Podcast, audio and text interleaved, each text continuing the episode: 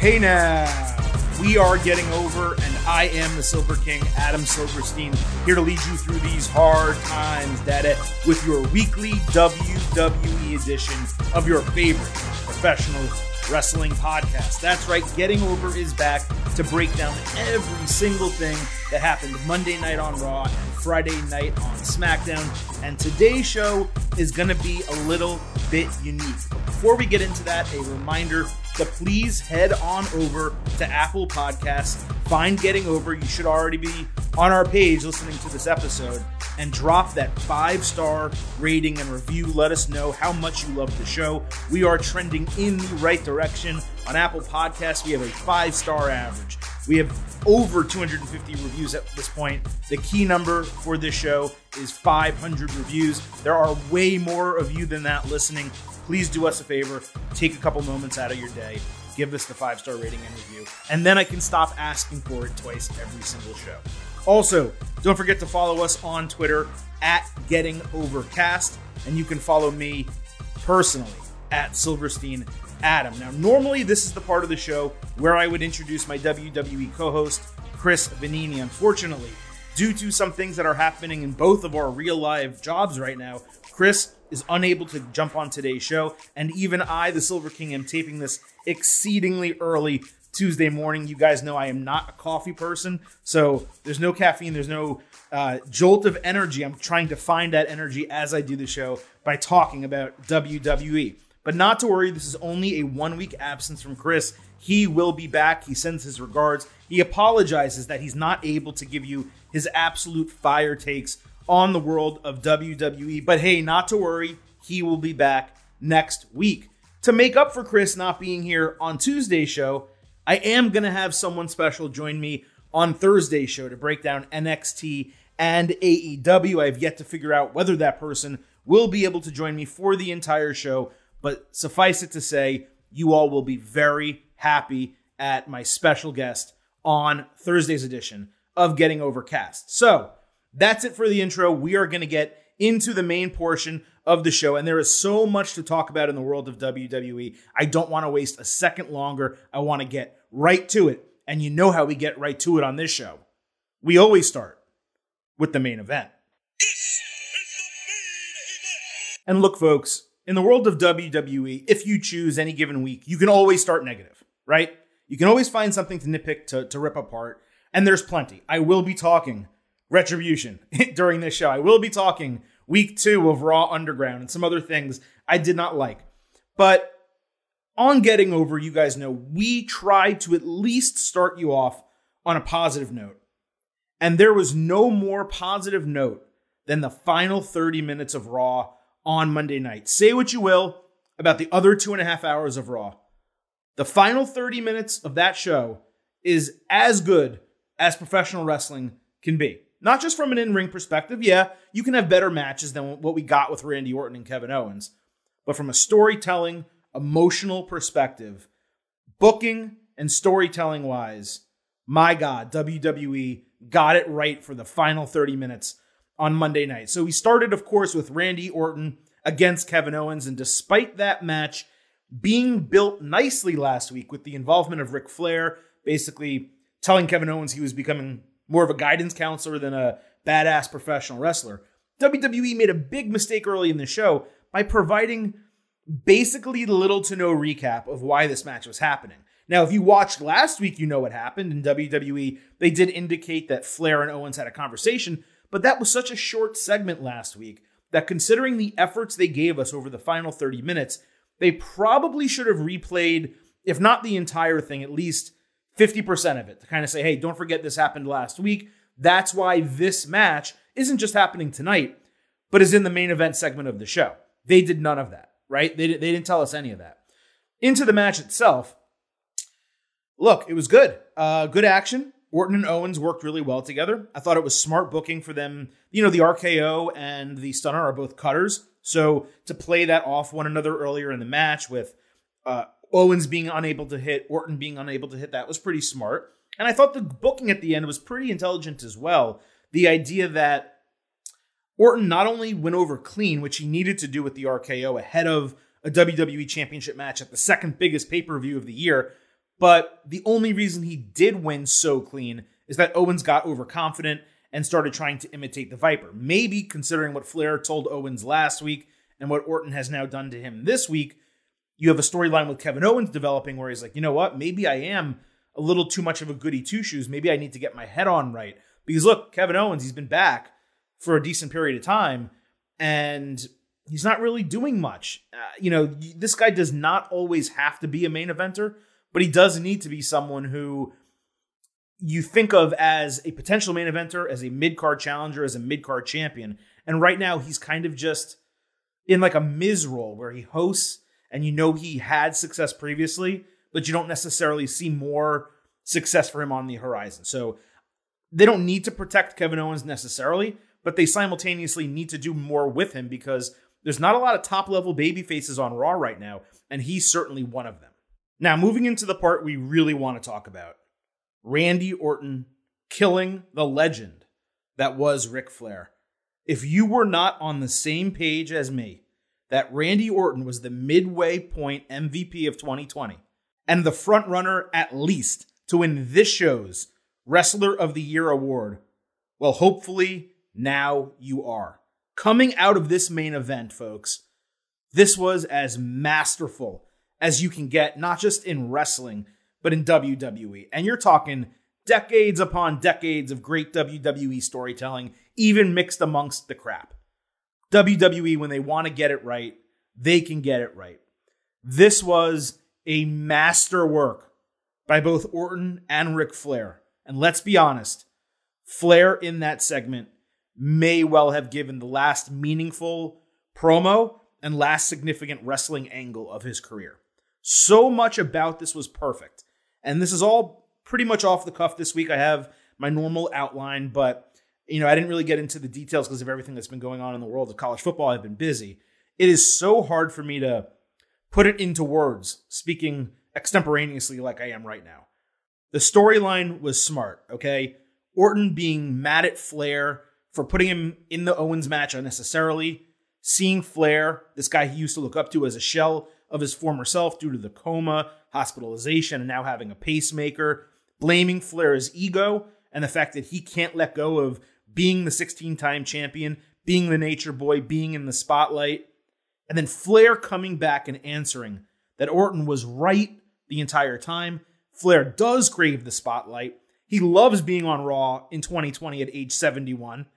He wants to walk the aisle with Orton and see Orton break the record that he mentioned in the earlier segment. He wants to see Orton become not just a 16 time WWE champion, 17 time or more. It all fit together so perfectly. And even me explaining it doesn't do it justice. You want to see me get emotional? You know why I can't get mad? You know why? Because after 31 days of being in intensive care and being in a coma for 12 of them, I woke up and all I wanted in life was to tell the people who I hadn't told that, that I loved them and to make sure everybody that I loved knew how I felt. I called around everybody that, that mattered to me because you have to be this close to where I was to know what that feeling is. And I, I'm not trying to take anything from you. I'm just walking down the aisle with you, man, having a good time. I'm all I am right now. I'm Charlotte's dad and want to be part of Randy Orton's life. I've been there, man. I ain't Ric Flair anymore. You're right. But I'm a big fan of you, and you're the guy to break my record. That's all I want.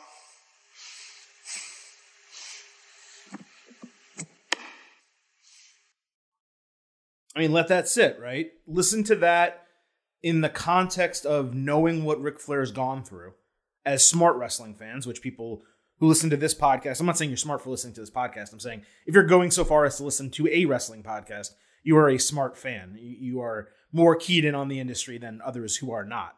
Although, if you're listening to this podcast, you're an especially smart fan. But think about that in the context of what we know and what we've discussed over the years has happened with Ric Flair in reality and listen to that audio without the context of the visual, you get teared up. I teared up a little bit listening to that right now. I mean, that's real life. That's Ric Flair talking about, you know, maybe the stuff about wanting to see Orton break his record or, you know, some of the other stuff is a little kayfabe.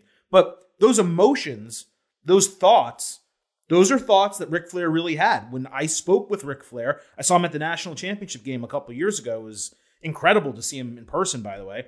He was weak and frail and you know, I shook his hand and he was there, but he, he really wasn't. You know, I've met probably Ric Flair two or three times in my life. Nothing personal. I don't actually know him in any way, but I've shaken his hand a few times and it hurt me as a wrestling fan to see him that way. And now to see him previously rejuvenated and able to cut promos again and walking around and strutting and doing his Ric Flair thing, but still mentally be this old man who's 71 he knows he's on his way out. He knows this may well be his last angle, his last promo of significance that he cuts in his professional wrestling career. That hit me on Monday night. And I think any long term fan of WWE, and let's be honest, granted, their ratings and, and the age of people watching their shows at this point, I think most of their fans are longtime fans. That had to hit you. I mean, he absolutely nailed that, and Randy Orton nailed it before as well and you knew what was coming after. You knew it the entire time, and it didn't matter one iota.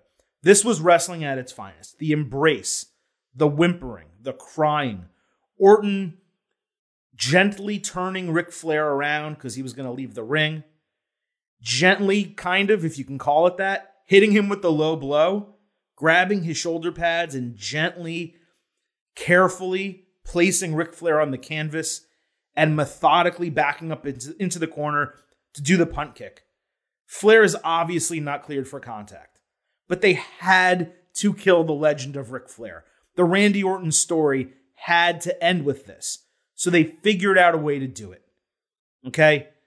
The punt kick and the flickering of the light using the retribution storyline to intermingle with this one to create a reason for the lights to go out while Randy Orton did the punt kick. So that in real life, obviously, he wasn't able to, to do it. The weaving of those storylines was brilliant. I've been very critical of Raw, as of late especially, and will be very critical of it later in the show. But as I said, I wanted to start this episode on a high note. This was a high note. This was as high of a note as WWE can give us. And even the light use of Drew McIntyre, the quick promo earlier in the show, coming out a moment too late and only being able to see that Randy Orton from a distance with that stare down to close Raw. That was nice. No heroic save, no grand beatdown, just anger and hate. Absolutely brilliant stuff. And I paused there to let that sink in because that is brilliant. The opposite of brilliance is retribution continuing to, I don't know, commit petty crimes on Raw and SmackDown. Let's actually go through what happens with this group, with this faction. They are, it seems, legitimately a faction on Friday and then on Monday. And then I will give you my opinion. So on SmackDown, you have microphone and lighting issues in hour one. Same as Raw. The distractions, technical difficulties, all forgotten about for the better part of an hour until the very end of hour two commentary and talent couldn't keep the name Retribution out of their mouths. Every single time something happened, oh my God, is this Retribution? It's a light flickering. Maybe there's a thunderstorm in the area. Calm down, Mike. Absolutely nothing was left to the imagination with this group. Think about Monday, when WWE told us before last week's Raw even started that there was a new faction somewhat what their motivations were without actually telling us. Didn't name them. The show goes off the air, and then WWE posts on their website, hey, their name's Retribution. They're, they're giving us nothing where we can dive into it and speculate and wonder. Maybe they tease it with an R logo at some point, and you wonder, I wonder what they're going to call themselves. Let's start talking about some R names. And then the following week, someone reveals it. We're here for Retribution or something. This is another example of WWE overwriting and overbooking stuff. So that's all they're doing flickering lights on SmackDown. Until the final segment, when Retribution, wearing all black and black masks and carrying a bunch of different types of crowbars and bats and stuff, runs into the ring, screaming and jumping around like they're in a bounce house. One guy with a baseball bat starts pounding on the ca- canvas, which serves no purpose. What's that going to accomplish? Then they bang on the plexiglass, which is obviously shatterproof. Now they're outside, they're beating up some PC talent. Pretty weak that they come in when the ring is empty and the show seems to be over, beat up nobodies rather than actual superstars. Now there's spray paint and they're drawing squiggly lines. Okay, here we go. There's a WWE logo and it's crossed out. Okay, they draw draw a line through the word SmackDown on the ring apron. Cool, that's something. And now, holy shit, there's a chainsaw and they're cutting ropes. Okay, I am now buying in tiny little pieces that they're actually creating some destruction. They seem to be anti WWE, anti SmackDown. They're cutting down the ring ropes. So coming out of SmackDown, I'm still hating Retribution because I think it's crazy lame, is the best way I can put it at this point. But at least there was some actual aggressiveness, a little bit of violence. Let's see what they do on Monday night. So now we go back to Raw on Monday, and the lights go out for one second during an entrance. They briefly flickered during the Bayley Asuka match, and then they went out in the main event, as I mentioned earlier. Decent kayfabe booking to help Ric Flair avoid the real life contact. But what else did they do in the show? They threw a cinder block weakly. They threw it like on the ground, basically, through a WWE Performance Center window, which was previously crashed through, let's not forget, by the Viking Raiders and Street Profits, and walked on top of a car that was already turned over. And the whole time, through everything they did last Monday, on Friday, and this Monday, they're basically just yelling the word yeah. It's like they're Killer Mike or Usher. They just don't know any other words. I mean, I pulled this sound clip from Raw on Monday night. I could have pulled it from any other show and it would have sounded exactly the same, but this is what Retribution did and said while they were on top of the car, around the car, and looking into the camera.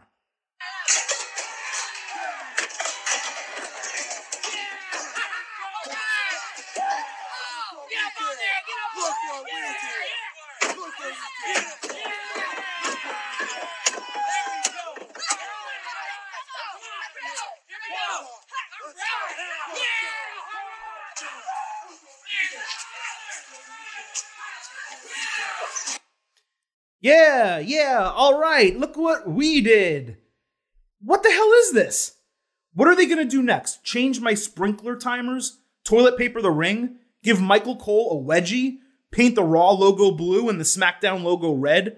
Throw cold water on me while I'm in the shower? This is a group of adults, presumably seeking retribution for being wronged in some way, and they're acting like children or maybe teenagers creating hijinks, starving per- for parental attention. Are they waiting for like a 70 year old security guy to come and chase them out of the clubhouse? It is so painfully obvious that Retribution was rushed without any thought given to what they were going to be like. They're wearing all black, almost exactly like the stupid ninjas. Why not have a simple R logo that they can wear and spray paint on things? They don't have any catchphrases or a message. Like I said, why not have one of them grab a camera and say, We're here for retribution at the very beginning, that last Monday, or on Friday? That way you at least know, and that's how you learn their name. Instead, as I said, all of this was given away previously. Imagine if they just were repeating something similar, like they took out a car and a guy grabs a camera. It's our time. Okay, at least that's something. They're randomly causing mischief and committing petty crimes, misdemeanors, in and around the performance center. Nothing they're doing is actually affecting the superiors in the WWE office or the big superstars in the ring. I guess maybe besides MVP, who claims he lost that match. Remember, we have another edition of SmackDown with this, whatever this is, on Friday before WWE even has a chance to make changes or adjustments to it because they're taping two weeks at a time. If they even come up with an actual direction, we're not going to find out until Monday. And by then, after four episodes of this version of Retribution, the dorkiest, stupidest faction of all time. And I'm even putting that over like the oddities and some real stupid shit WWE did back in the day. After four episodes of this, are they going to be able to save this when these people reveal themselves and you realize that Dominic Dijakovic, which hopefully won't be his name anymore, and Tommaso Ciampa, former NXT badass champion. And by the way, I don't know that these people are there. It just kind of looked like they were based on the eyes and some of the stuff and their and the voices. But let's just make believe to them are they are in it, both of them. They were pull off these masks, and you see that's what those two badass dudes have been doing for the last two weeks. Oh my god. Zero point zero.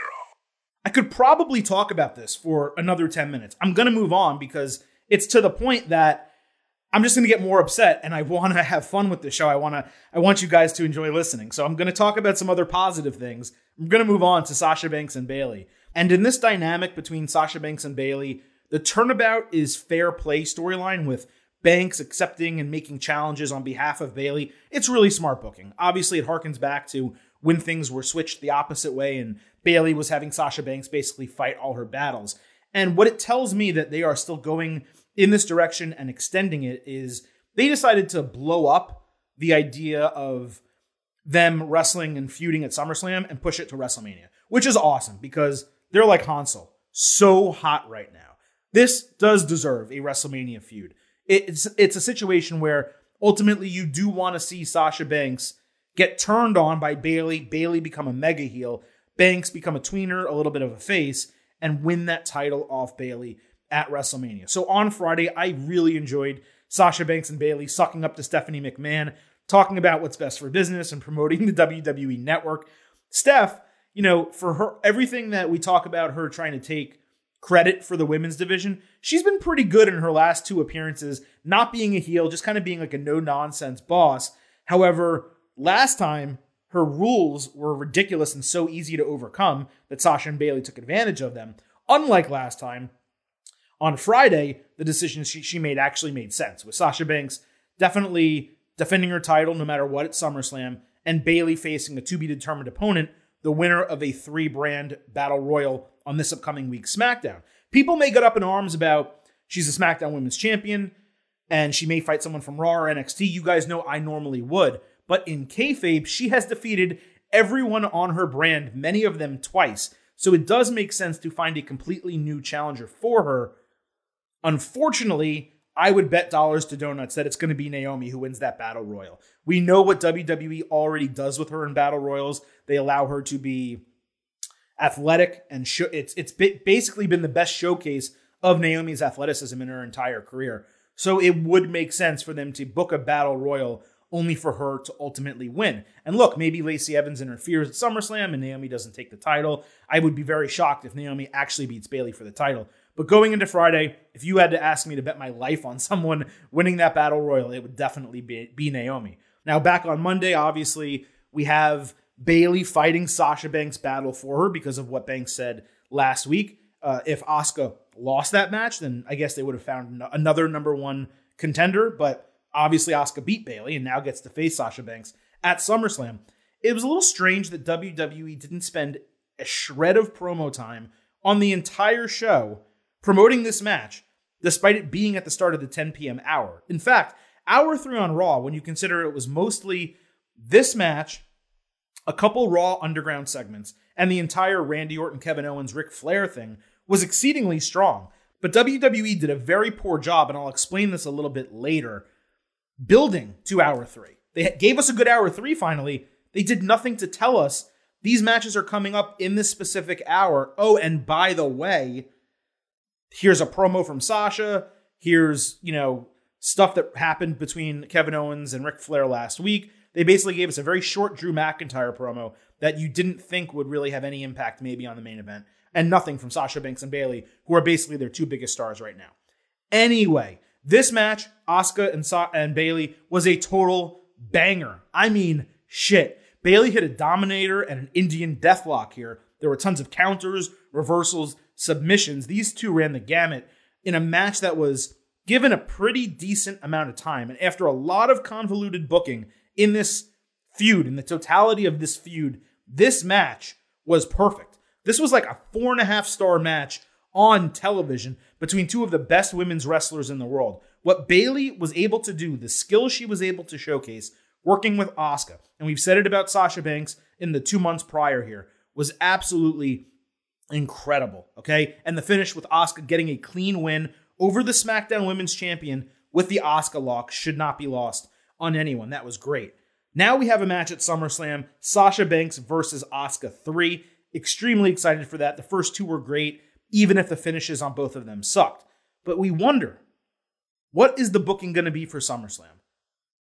Is Sasha Banks actually going to lose again in her first title defense and have another title reign under 30 days? Every single one of her WWE Women's Championship reigns has been under 27 days, and she's lost on her first title defense. She's never successfully defended the title. Is that really what they're going to do again after we waited a calendar year since her return, basically, for her to get a title? I don't know. Okay, but we'll find out. Maybe if Bayley is a reason for that loss and Sasha's able to use some of that as motivation, then maybe that starts the rift that ultimately culminates in the blow up ahead of WrestleMania. But if it's not the case and she loses clean to Asuka, it's just going to be continued really rough booking for Sasha Banks. And that is going to be a horror show. How do you like that, huh? I would not like that, Bayley. Now, moving on to the main angle for SmackDown. This will close the main event, and then we'll move on to some quick hitters. Uh, Bray Wyatt, The Fiend, Braun Strowman, Alexa Bliss, this entire deal, okay? I'm glad they opened the show with this, and it was certainly a cliffhanger coming out of last week. So it was great to kind of tease the Fiend appearing later, quote, with someone special. They did a really good job basically saying, We know that you loved this. We're going to give it to you today. Stay tuned for the rest of the show. That's what I want WWE to always do every single episode. Then on top of that, they gave us the Fiend making his full entrance and the theatrics that I feel are completely necessary with it uh, you know, it's so funny that just a couple weeks ago, Chris and I on the show were talking about how disappointed we were that, hey, you know, the Fiend's great, but they've really toned down the effort they've put in to making him feel like a big deal when he does appear. From all the lights and the sounds and all the cool stuff they did to just turning the lights off and turning them back on, they really downplayed the coolness of the Fiend when you do see him in person. They fixed that. Last week with Alexa Bliss, and this week again when he made his entrance. And then obviously they come back from commercial break, I guess, or from a video package, I forgot. And Alexa Bliss is in the ring. I loved the interaction with her where she seemed to be accepting of him, and somehow that freaked out the Fiend a little bit. The rest of the segment was not bad. I want to make it clear that I liked it, but it was confusing. First, people are eating up the Fiend and Alexa Bliss stuff and you immediately have Strowman come on camera and say he doesn't care about her. Not in a way that you don't believe him, where he's trying to say, yeah, I don't care about her, like they do in movies where, like, yeah, shoot the hostage, I don't care. It wasn't even like that. It was, tr- it seemed like he was truly saying, I don't care about this woman. Well, great booking. So much fans for being excited about where that's going. Then you have The Fiend, who's clearly a total heel, yet the face Universal Champion whose gimmick is a runaway freight train, is now the most evil son of a bitch in the world. Over the Fiend. The promo cut by Strowman was actually great. I was invested in it and found myself caring about him and the angle. I was I was wondering what the hell are they going with here?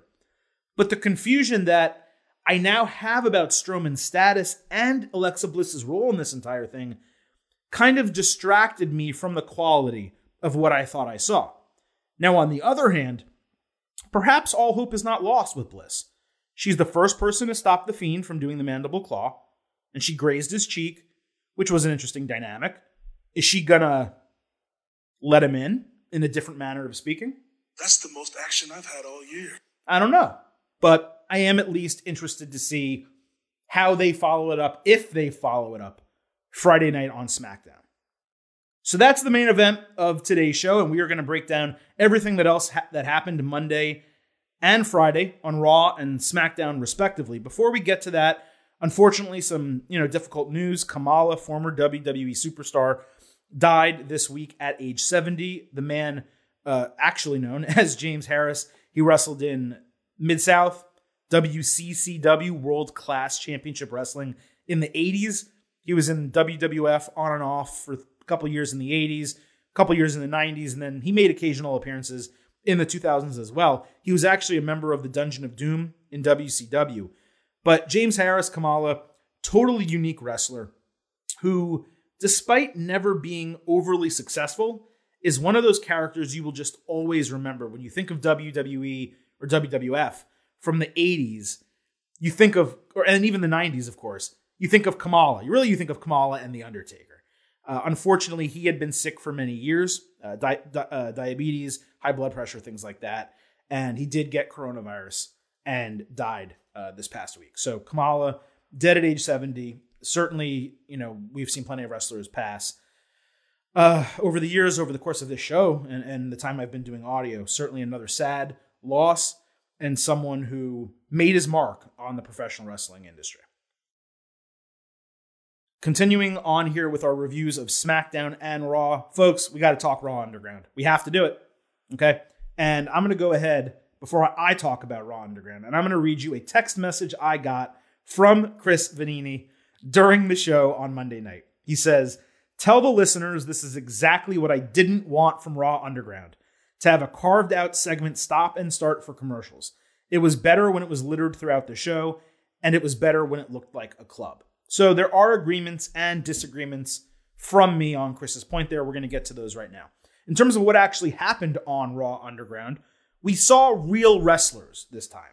Yes, we did get end up getting Dolph Ziggler and uh, um, Erik from the Viking Raiders, and then the Hurt Business at the end of the show last week. But a lot of what we saw were people we had not known before, a lot of jobbers. And think Dabba-Kato debuted last week, and you're just like, even though you know Babatunde, you're like, what exactly are they doing here? It took a while for them to start showing real people. Well, this week, almost everyone, if you were are someone who watches NXT especially, you know them. You saw Riddick Moss beat Cal Bloom. You saw Arturo Ruas beat an enhancement talent. Dabba-Kato came back. He beat an enhancement talent.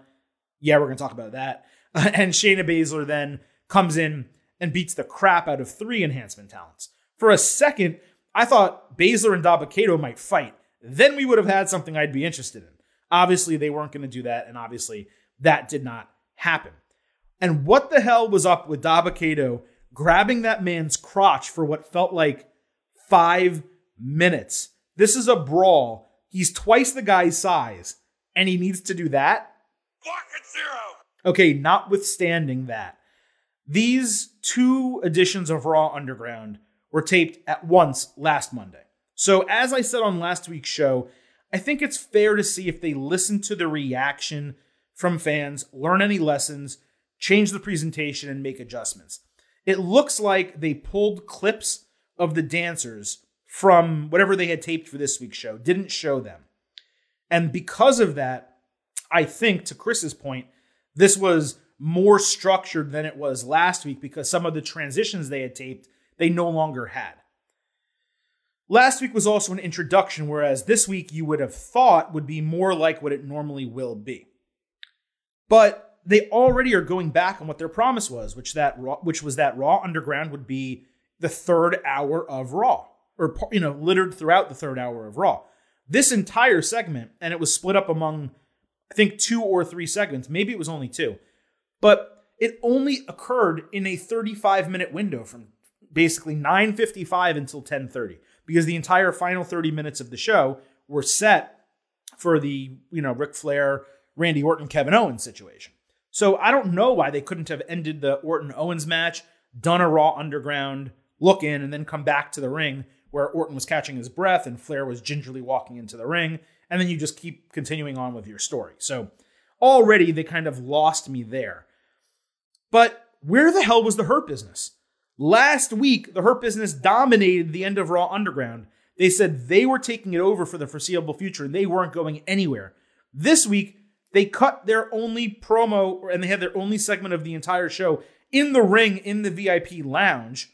Why not put the VIP lounge in the back or the side of Raw Underground and make people come see you there if you've now taken it over and you run the place?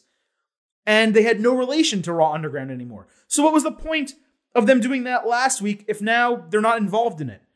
It's just a total mess. To this point, Raw Underground is awful and without any purpose. What's the point of the fights? They aren't actually putting anyone over, having real superstars fight jobbers. If you're gonna do this, then you need to have Riddick Moss fight and maybe beat Eric, right? You, these guys beating up on nobodies accomplishes nothing. Why could you not have Baszler, instead of being in Raw Underground, be in the ring, say everyone back there is scared to fight her, challenge some people in the Performance Center crowd, no one answers her, she goes in there and starts beating, beating people up. It, it's just the same effect as doing it in Raw Underground. Yeah, I know she put her mouthpiece in, but I mean, she does that in the ring anyway. She would have looked no less beastly in the ring, in the regular ring, than she did in Raw Underground, slamming women into the canvas. My biggest issue with Raw Underground is that this could actually be appealing if it's handled properly. They do have a smidgen of success on their hands. They could figure out a way to cycle people in and out through Raw Underground, build them up as legitimate competitors, and then give them opportunities on the main show. I discussed last week the idea of having maybe now it's R-Truth instead of Tozawa accidentally run into Raw Underground, someone take the title from him, and then pull a WWE Hardcore Championship. Have someone dra- you know nail that thing with a sledgehammer or a pin hammer, something that's going to break the plates. Tape it up, write Raw Underground on it. Now you have a Raw Underground Championship.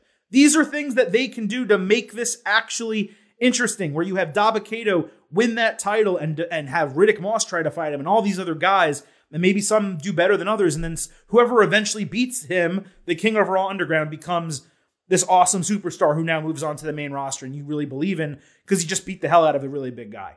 There are successes to be had with this.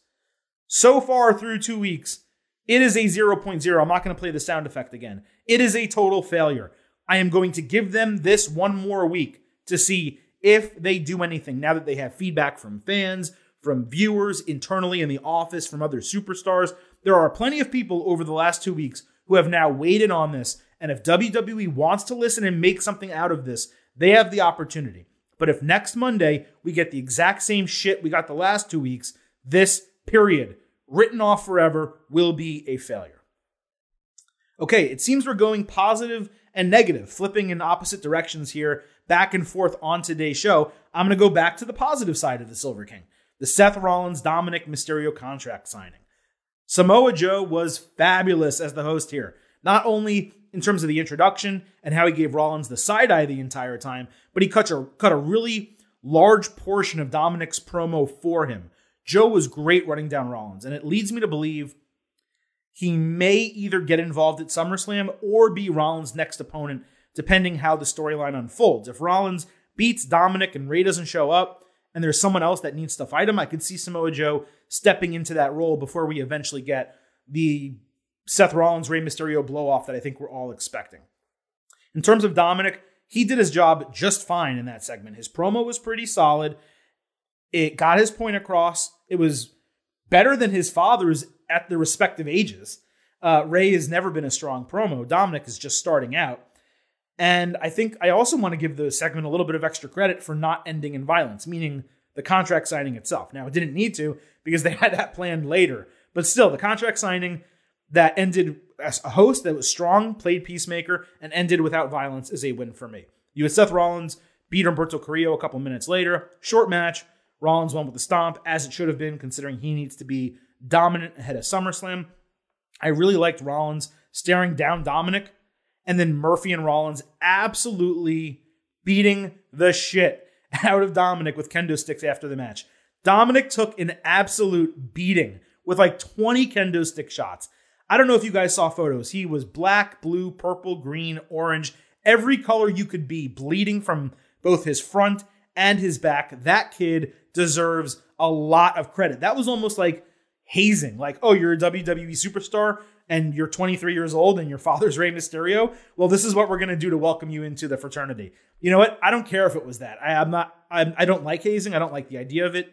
But in this particular case, it worked for great television. It was a really nice touch as well that they actually explained on commentary. And I tweeted this during the show. I missed it. I listened back. They actually explained on commentary that Samoa Joe would be fired if he got involved because he was not medically cleared to compete. So they gave you a storyline reason why the thing you're wondering isn't happening isn't happening.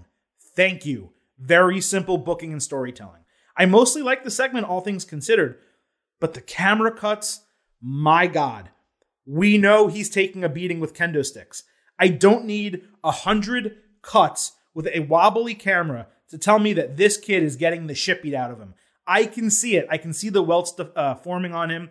I can see that the kendo sticks are actually hitting him. If you want to use camera cuts and shaky stuff for things that you need to kayfabe, I'm totally okay with that. But when this kid is out there taking stiff shots, show me the stiff shots. I don't need any post production. I don't need any additional production to tell me that what's happening is brutal. It was brutal. Now, that segment was basically a microcosm for the rest of the show. It seemed like every single thing WWE did on Monday night was booked in a half hour block. Nothing, no story was really allowed to unfold over the course of the show with different things in hour one, hour two, hour three. And you know, as a wrestling fan, that is what I want most from a three hour show in particular, but even two hour shows. I want to see a promo in the beginning, a backstage segment in the middle, and then a match at the end. I want reasons to develop for all of these things happening from one segment to the next. Instead, what WWE did was they basically started the show with 30 minutes of Seth Rollins and Dominik Mysterio. Then they gave us, you know, 30 minutes of basically Angelo Dawkins, Bianca Belair, and then, you know, Hurt Business. Then they gave us like 30 minutes straight of women's wrestling. And then they gave us 30 minutes at the end of the show with Ric Flair, you know, and Kevin Owens and Randy Orton. It just felt like I don't even really know how to describe it. I would normally say it was disjointed, except it was overplanned. That's what it was. It felt like it was over segmented. And I don't think I've ever said that about the show. It's the exact opposite of what I want. It, it was, hey, for this 30 minutes, you're going to watch these people and these people only, almost like it was six shows in one on Monday night. And I thought that was a very strange way for them to block Raw off. Maybe they were trying something different to see if ratings were impacted, if people who liked certain people would just stay uh, rather than flip the channels. I don't know. But it, it, as to me as a fan, it felt very weird watching when I kind of want my storytelling to be in soap opera form. I want to go back and forth between all the different feuds and get tastes of each thing before each thing culminates in a big segment over the course of hour two and hour three. So, speaking of that second segment, we saw Angelo Dawkins beat Andrade and Bianca Belair defeat Zelina Vega. Vega was pleading her innocence before the match. That was fine. Uh, but I hope there's actual resolution to Montez Ford being poisoned, as opposed to the Jeff Hardy DUI angle, where there was never proof Sheamus or anyone else was specifically involved. Dawkins beating Andrade clean here was a bit of a surprise, even via distraction.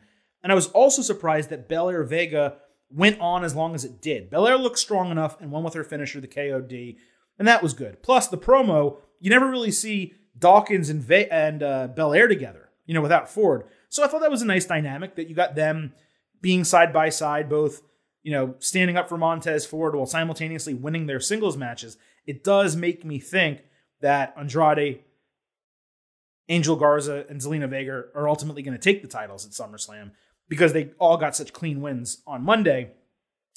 Nevertheless, I did enjoy the segment. I, I loved that Belair got some promo time. Dawkins did a good job with his promo as well. I believe in Belair long term. I think she's a main event level women's wrestler. And I think we're just seeing the very beginnings of her character. I'm very excited. We also saw Shelton Benjamin defeat the United States champion Apollo Crews in a non title match. Crews' promo before the match was pretty fire. Uh, he called himself a bad man, talked about knocking MVP's lights out. Pretty smart wording, great delivery. You can see that this guy has improved, improved on the mic in a major way from basically a couple years ago. But man, the booking of having your champion lose a non title match that you know won't result in Benjamin getting an opportunity is such bad, unnecessary booking. Such a disappointment. Why would you not just have Apollo Crews win this? It doesn't matter. It's Shelton Benjamin. I mean, you only got a week until SummerSlam. The match is already set with MVP. Why the hell are you having your champion lose here? To, to make the Hurt business look strong because they have strength in numbers, have Crews beat Benjamin, Lashley run into the ring, put him in the full, full Nelson. You do the exact same thing you already did. It was a big disappointment for me. Moving back over to SmackDown, Matt Riddle defeated Sheamus in basically disqualification match. It was a total banger. Riddle and Sheamus worked really well together. In the moment with the finish, I was very disappointed. I felt WWE ruined it with an unnecessary disqualification when Riddle could have just gone over Sheamus and then been attacked afterward. And excuse me, there's a lawnmower outside all of a sudden. I apologize for that. But this kept Riddle from looking as strong as he could have looked, which ultimately meant Riddle got a small boost instead of a larger one by beating someone like Sheamus. Why take the easy way out here when you're trying to build someone up? There's no need to protect Sheamus, and this entire booking was specifically to protect him. All of that happens only for Chad Gable, now a heel apparently, to get annihilated by Riddle and then obliterated by two bro kicks. So we get teased last week with Gable being a real threat, grabbing Riddle from behind, hitting him with that awesome German suplex. And then for a couple minutes here, we see it again and we're like, oh man, they're doing something with Riddle, only to once again be reminded that this guy cannot stack up to other superstars the caliber of Matt, Riddle, and Sheamus. Zero point zero, Mr. Blutarski. You have Jeff Hardy fight Baron Corbin, which was a slow match, neither of their best work. Sheamus interferes, it made sense given the earlier booking, so at least they followed through with it. Then you have Sheamus versus Baron Corbin, which I guess they were building to from the other interferences. But again, Sheamus is a heel, and it just ragged on Jeff Hardy for being an alcoholic, okay? But he interferes in that match.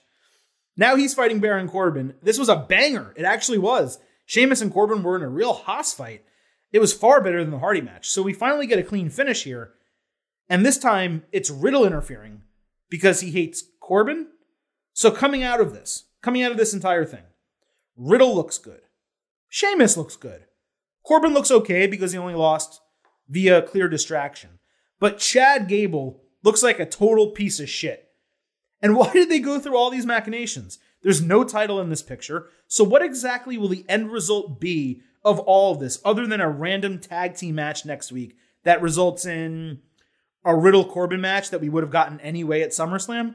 I guess I don't mind the creativity of them doing a show long storyline, but it feels like they didn't think it through.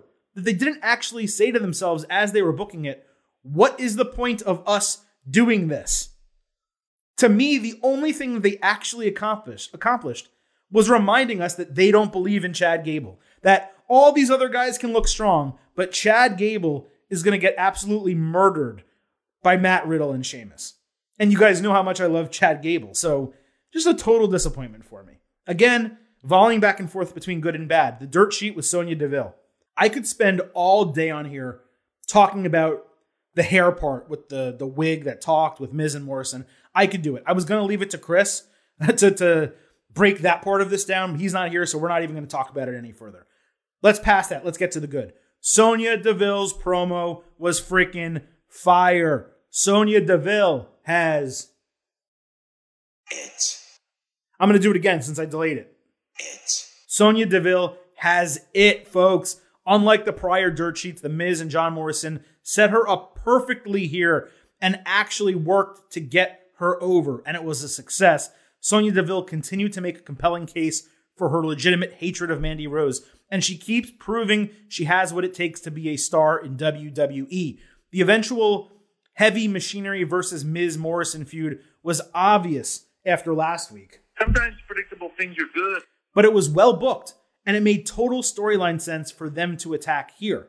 Then we get Heavy Machinery versus Miz Morrison. They pay it off later in the show.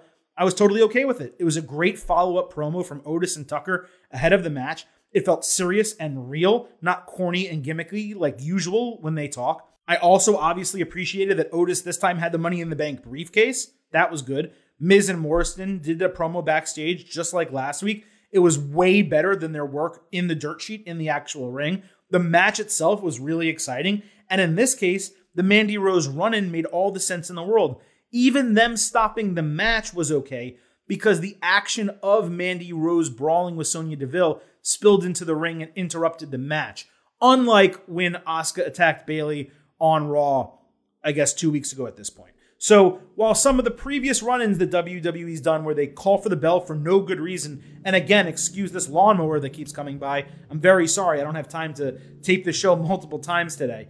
Um, but all of that, all those previous run-ins didn't make any sense for them to call the disqualification. This one made total sense for them to call the disqualification. So good on WWE for doing that. We also got Cesaro and Lince Dorado in a match. I love that Lucha House Party is getting more screen time and excelling in these opportunities. They are so entertaining in the ring and so underrated. Yes, underrated on the mic. What a fantastic wrestling match between these two. Two very talented wrestlers with vastly different styles meshing together incredibly well. As the new champion, Cesaro rightly won with the Gotch neutralizer, but that was an awesome 10 minute match between Cesaro and Lince Dorado.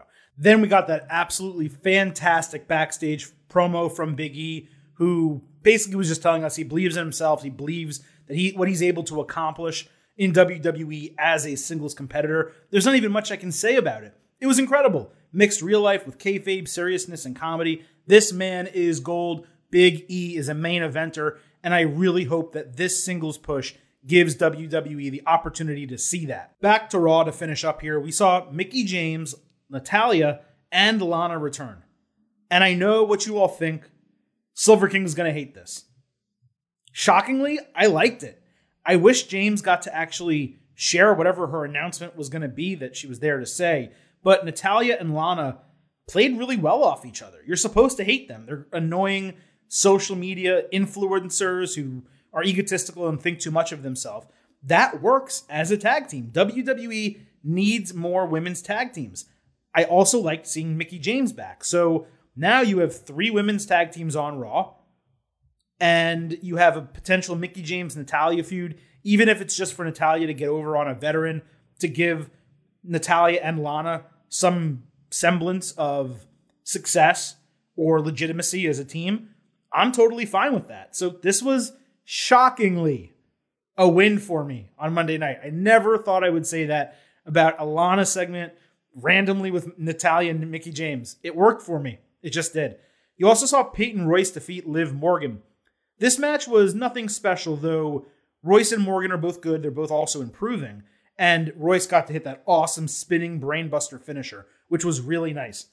I like that they didn't have Morgan and Ruby Riott work perfectly together immediately off the bat, kind of like Andrade and Angel Garza. You create some tension from a new team Sheamus and Cesaro, they did the same thing. It doesn't work at the beginning, but eventually they begin to learn to trust each other. In their case, trust each other again, and they go on to a lot of success. I do think they will ultimately be the ones who take the women's tag team titles off Sasha Banks and Bayley. And if that's going to be the case, I don't want to see Liv Morgan and Ruby Riott one day make up perfectly and, and be perfectly in sync again. I want there to be some struggles, but that trust to build. That is storytelling. It's what we ask WWE to do. You can't get mad when they actually do it. And then I'm going to end, of course, on a uh, sour note. The Viking Raiders, Ricochet, and Cedric Alexander in an eight man tag team match against the Ninjas. What the hell was the point of this? It lasted a minute. Why are the Ninjas still around? Okay, for a couple weeks with Big Ninja, it was kind of funny all right, I can admit it. It, it, it gave me a little chuckle. And I said, oh, that's kind of cool. They're doing something. It made sense.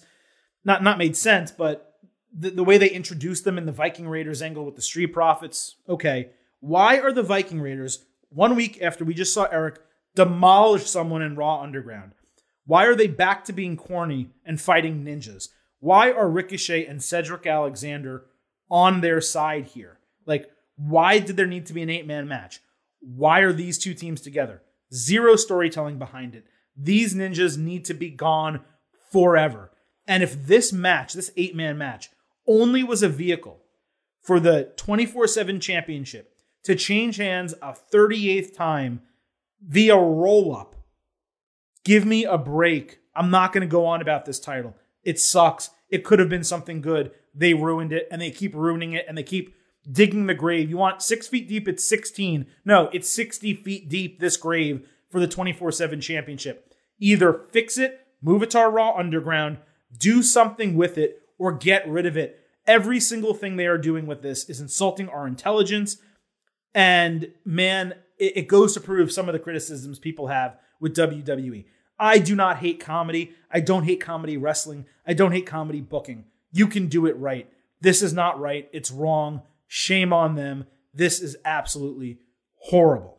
Okay, that is our complete breakdown of SmackDown and Raw, the week that was in WWE over the last seven days. Plenty happened. It was a really interesting week. I didn't realize when I built this show, when I outlined it, how I segmented things, that we were going to really go back and forth between the good and the bad. But that is an example of what WWE is today. For everything good to great thing that they do, they do something bad to awful. And you saw it.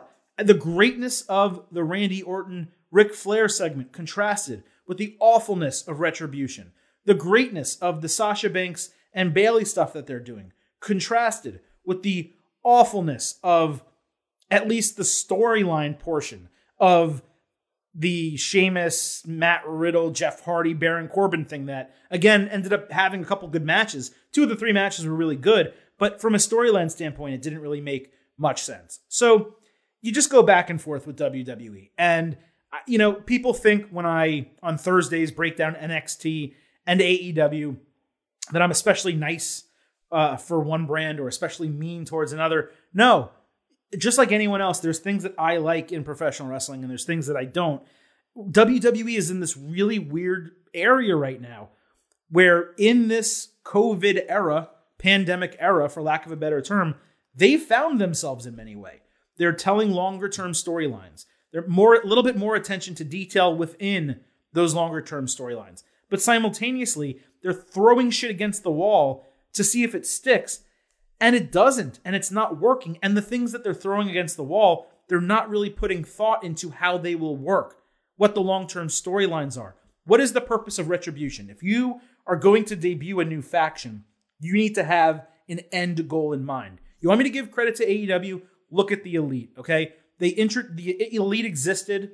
They have a long-term storyline plan with clearly either the breakup of Kenny Omega Hangman Page and the Young Bucks, or the strengthening of them, where they're a faction that is now split. Hangman Page looks like he's going to turn heel, or something is going to happen with him where he starts beating on his own brothers, for lack of a better term.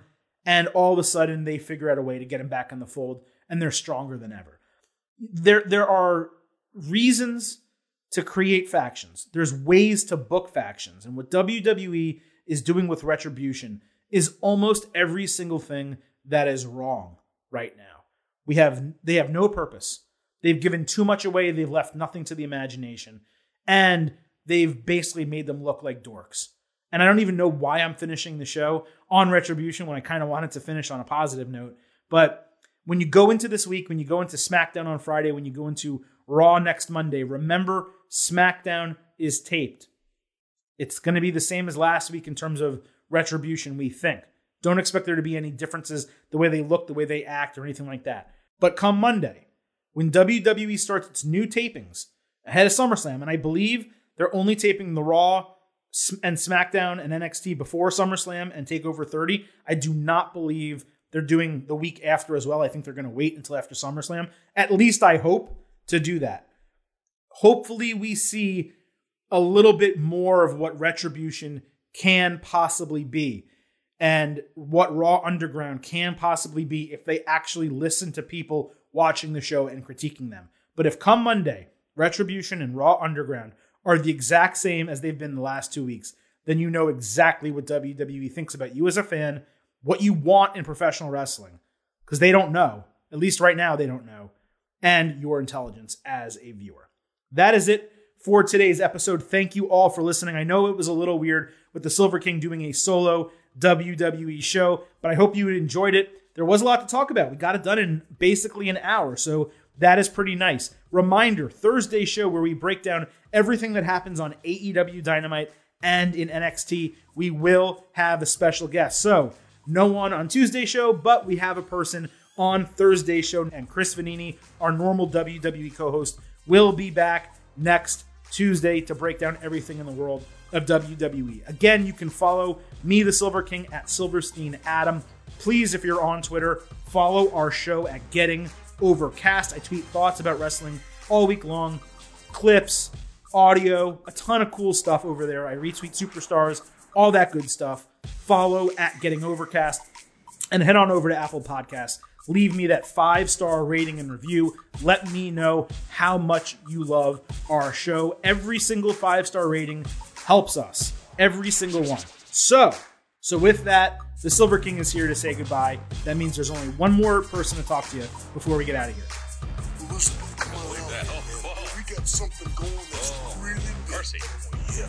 Look at the little school right now and tell them about Macho Madness. Tell them how strong it is and tell them where we're going. Yeah. We the Twilight Zone. Yeah. And Hulk Hogan's got no chance. Does he? No. Does anybody of the greatest wrestling past, present, and future that ever. Okay, say goodbye. Say goodbye. Okay, get out of here. That's a little Randy. Yeah, it is rough. Yeah, wrestling is a rough sport. And I am the roughest one in the sport. I am the number one wrestler today. Hulk Hogan, that took I will. I thank you, Randy Savage. And thank you all for listening. Bye for now.